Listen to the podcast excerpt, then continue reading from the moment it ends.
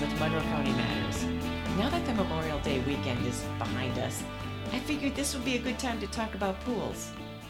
Pools and pandemics, that is. I love the Sparta swimming pool. My dad helped build the old pool. Jimmy Jefferson taught me how to swim there. I was on swim team. I was a lifeguard there and I taught swimming lessons. I remember standing behind that front desk with me, Mary Lamb, Barb Sullivan, Rita Hardy, Sweet Annie. We'd be checking in kids for swimming lessons and out in the parking lot watching that rolling stop. Minivan slows down. Kids spill out. Mom or dad floors it. This year, it's looking a little different. La Crosse and Holmen already decided that they're not going to open their pools at all. COVID 19 keeps changing. And one of the latest developments is in some kids, it seems to trigger a frightening post infection response called multi system inflammatory syndrome. It can cripple the heart. Anyway, pools closed have this isn't the first time that communities have had to grapple with decisions like this. Pools closed during polio pandemics in the summer of the in the early 1950s. That's when polio targeted kids especially, and it hit in the summer. Now, tonight, Tuesday, May 26th, the Sparta City Council has been called to a special meeting to talk about the Sparta Aquatic Center. Jim Church, First Ward Alderman and Chairman of the Park Board, which oversees the city's park system, swimming pool, golf course, and recreational programs, will give a little background on, a, on the Park Board meeting held earlier this month talking about this same topic.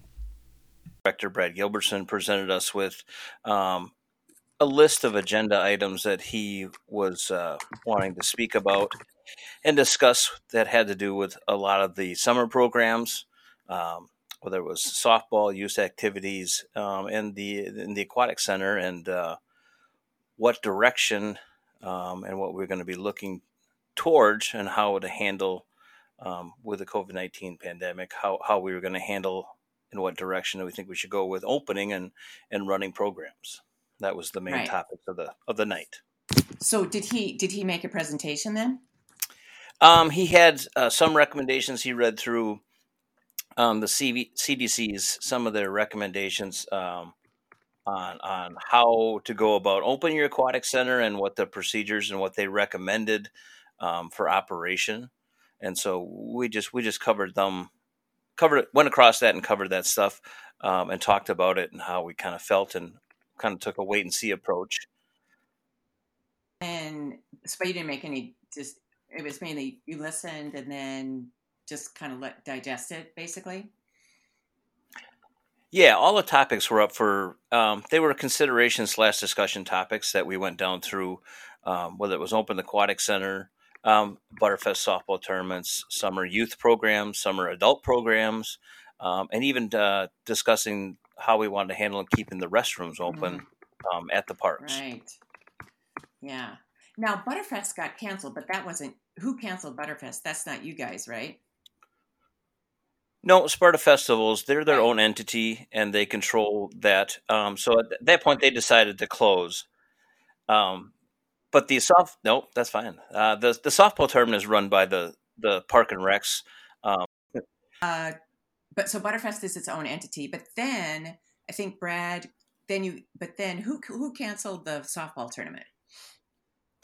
Well, at the time, uh, we went by entries, and uh, there was very limited number. I think there was three teams at the at the time had had signed up for it because of all the uncertainty and what was and going forward. So um, he let the process go out, and then um, very few, um, if one or two more entries came in. So um, he made the decision to to cancel the softball tournament. Yeah, because that just doesn't sound viable, both operationally or financially or anything. No, not not even for the, for that many teams to start with, let alone and then how do you go about handling it? Um, you know, what's your standard operating procedure for the day or for the throughout the weekend? Yeah, no kidding, no kidding. With Butterfest already canceling, um, I think that was just a, you know, somebody was waiting for the other shoe to drop. Yeah, totally makes sense. Totally makes sense. Um, so anyway, so like, what were some of the things that you discussed? And then, is anybody from the park board going to Park and Rec going to make a presentation tomorrow? Is that you, or or how's that going to work?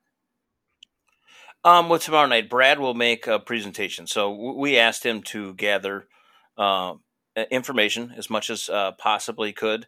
Um, we've asked for a financial uh, breakdown, um, maybe I think it's three different plans and what directions and choices we have um, with three different budgets that we can choose from. Um, you know, versus closing, um, operating um, at normal, or operating with uh, with a CDC's recommendations in place, or or a, or a, a variation of that, um, and find out what that budget would look like and how it would cost the city. Um, the pool operates at a deficit every year, so the question is how how large and um, how much of an impact would it have on the park and recs budgets? Right. Okay. So fine, and then that's the and then um, that's the only thing. That's all the stuff that you're gonna. That's all that you're gonna discuss at the meeting tomorrow night. Then too. Yeah, I think there's two things on the agenda. It's it's the aquatic center and then um, just summer programs for the park and right. recs in general. Okay. Well, um, that's all I needed to. So you have no idea which way it's going to go, but I'm assuming, or no, uh, with you know, with with when it goes to the council. So, uh, so yeah, we'll see. Now, meanwhile, are you hearing from your constituents about they really are. I mean, I people when I'm out and about, um, whether I'm at the golf course or or just um, out in public or just out with my neighbors, you know, their only main concern is really um, they really wish there was something. Hopefully, we can do something for um, you know the kids um, in our town yeah. because you know not only they've been on lockdown, you know, since the the end of February, you know, with school and not being home, but I mean they're they've been cooped up a long time here and and not have exposure to I know other kids and stuff like that, but just a social interaction. I mean, that's important. To, I have a young daughter, and and she is is very social and enjoys spending time with her friends and stuff like that. And and you know, we've had some long discussions and some teary eyed discussions about, you know, you know, just spending time with her friends and being able to do stuff. So so we're hoping that we can find something and get a happy medium and where we can work something out, and so these kids can actually get out and enjoy and you know not not miss a whole summer but but still be but still be safe. Yes, correct. Absolutely. Oof. Yeah. Well, this has been another by the Seat of My Pants production. Theme music by Peter Danilovitz. Stay well.